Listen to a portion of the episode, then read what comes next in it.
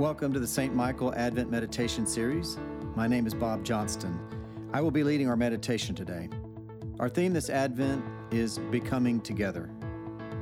God calls us to new life each day, and the promise of new life is revealed most profoundly in the birth of Jesus Christ. Together, as we share the good news of God in Christ, we are becoming the people God is calling us to be. In this Advent season, we remember the words of Isaiah in the wilderness, prepare the way of the Lord. Make straight in the desert a highway for our God. A reading from Matthew 23, verses 13 to 26. But woe to you, scribes and Pharisees, hypocrites, for you lock people out of the kingdom of heaven. For you do not go in yourselves, and when others are going in, you stop them. Woe to you, scribes and Pharisees, hypocrites! For you cross sea and land to make a single convert, and you make the new convert twice as much a child of hell as yourselves. Woe to you, blind guides, who say, Whoever swears by the sanctuary is bound by nothing, but whoever swears by the gold of the sanctuary is bound by the oath.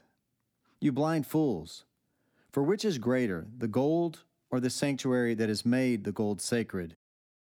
And you say, Whoever swears by the altar is bound by nothing, but whoever swears by the gift that is on the altar is bound by the oath. How blind you are! For which is greater, the gift or the altar that makes the gift sacred? So whoever swears by the altar swears by it and by everything on it. And whoever swears by the sanctuary swears by it and by the one who dwells in it. And whoever swears by heaven swears by the throne of God and by the one who is seated upon it. Woe to you, scribes and Pharisees, hypocrites! For you tithe mint, dill, and cumin, and have neglected the weightier matters of the law, justice, and mercy, and faith. It is these you ought to have practiced without neglecting the others. You blind guides! You strain out a gnat, but swallow a camel. Woe to you, scribes and Pharisees, hypocrites! For you clean the outside of the cup and of the plate, but inside they are full of greed and self indulgence. You blind Pharisee, first clean the inside of the cup, so that the outside also may become clean. Here ends the reading.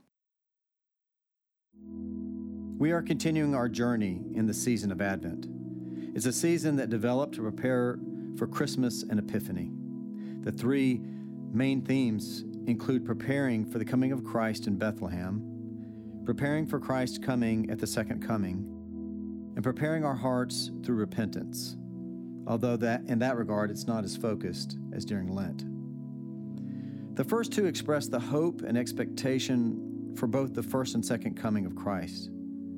The third is a focus on turning from the things that push us from God. It's on the third one, repentance, that I want to focus on today for our meditation. The passage we read from Matthew 23 is a hard passage, but okay, it's a sign for today. In the passage, Jesus gives his most severe condemnation of the Pharisees and scribes. The scribes and Pharisees, for they look the part, they dress the part.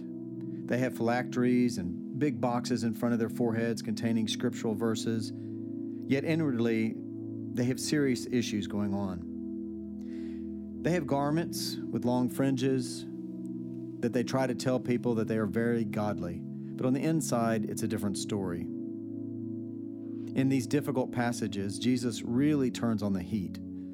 Besides exposing their hypocrisy, he pronounces woes upon them. The word woe is a word touching on many emotions. It conveys lament, it conveys sorrow, but it also conveys a sense of wrath and judgment. So Jesus Christ reserves his most severe condemnation for the scribes and the Pharisees.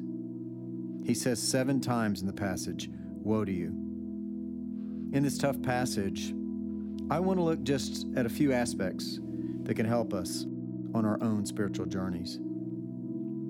First, as part of the passage, we may be reminded that we should never put spiritual leaders on a pedestal as if they're perfect, or think that they cannot fall or have some spiritual depravity taking place.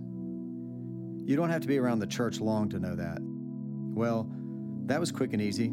Uh, but wait, we're not done. We too are leaders. We're all leaders at some level. Our confirmation is, in some sense, an ordination for lay ministry that calls us into our own place of spiritual leadership.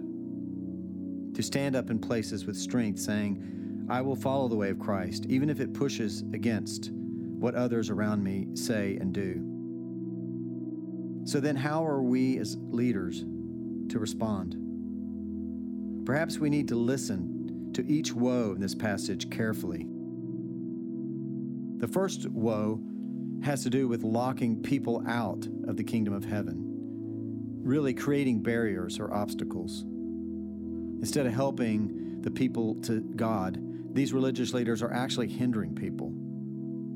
They become the stumbling block. And Jesus goes on to say, Woe to them, because they travel across the sea and the land to make a single proselyte. And yet, once he becomes a proselyte, they make them twice as much a child of hell. Wow. It's a reminder that they would go to great lengths to convert people into their group, to belong to their belief system. Yet Jesus is saying that they're actually managed to get them to out Pharisee a Pharisee. The problem is when you outdo a Pharisee as a Pharisee, you don't get closer to God, you get worse. You get further from God. As we meditate on it, we might ask up front are we willing to even work to bring people closer to God? And along with that, are we doing things that make barriers? Jesus also goes after them for focusing on little things and missing the big things. They're blind, he says.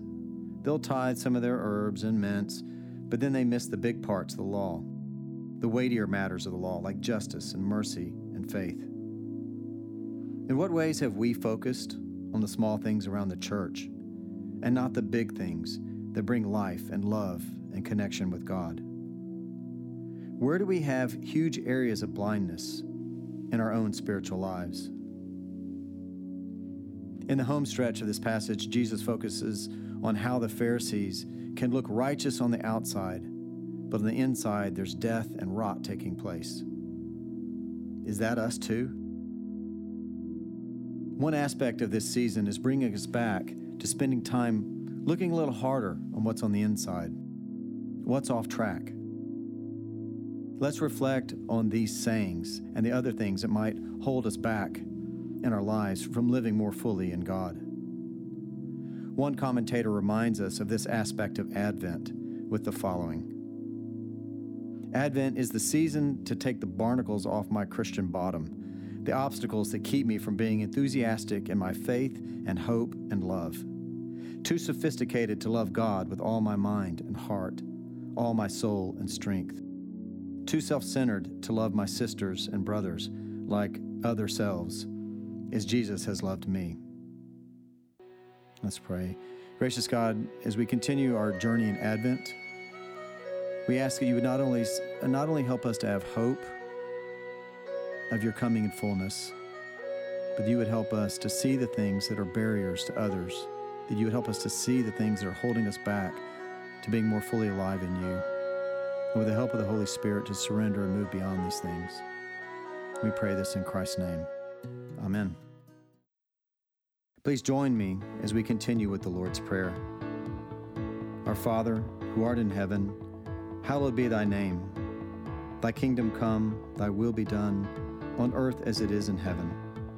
Give us this day our daily bread, and forgive us our trespasses as we forgive those who trespass against us. And lead us not into temptation, but deliver us from evil. For thine is the kingdom and the power and the glory, forever and ever. Amen. Let us pray. Merciful God, who sent your messengers, the prophets, to preach repentance and prepare the way for our salvation Give us grace to heed their warnings and forsake our sins, that we may greet with joy the coming of Jesus Christ, our Redeemer, who lives and reigns with you in the Holy Spirit, one God, now and forever. Amen.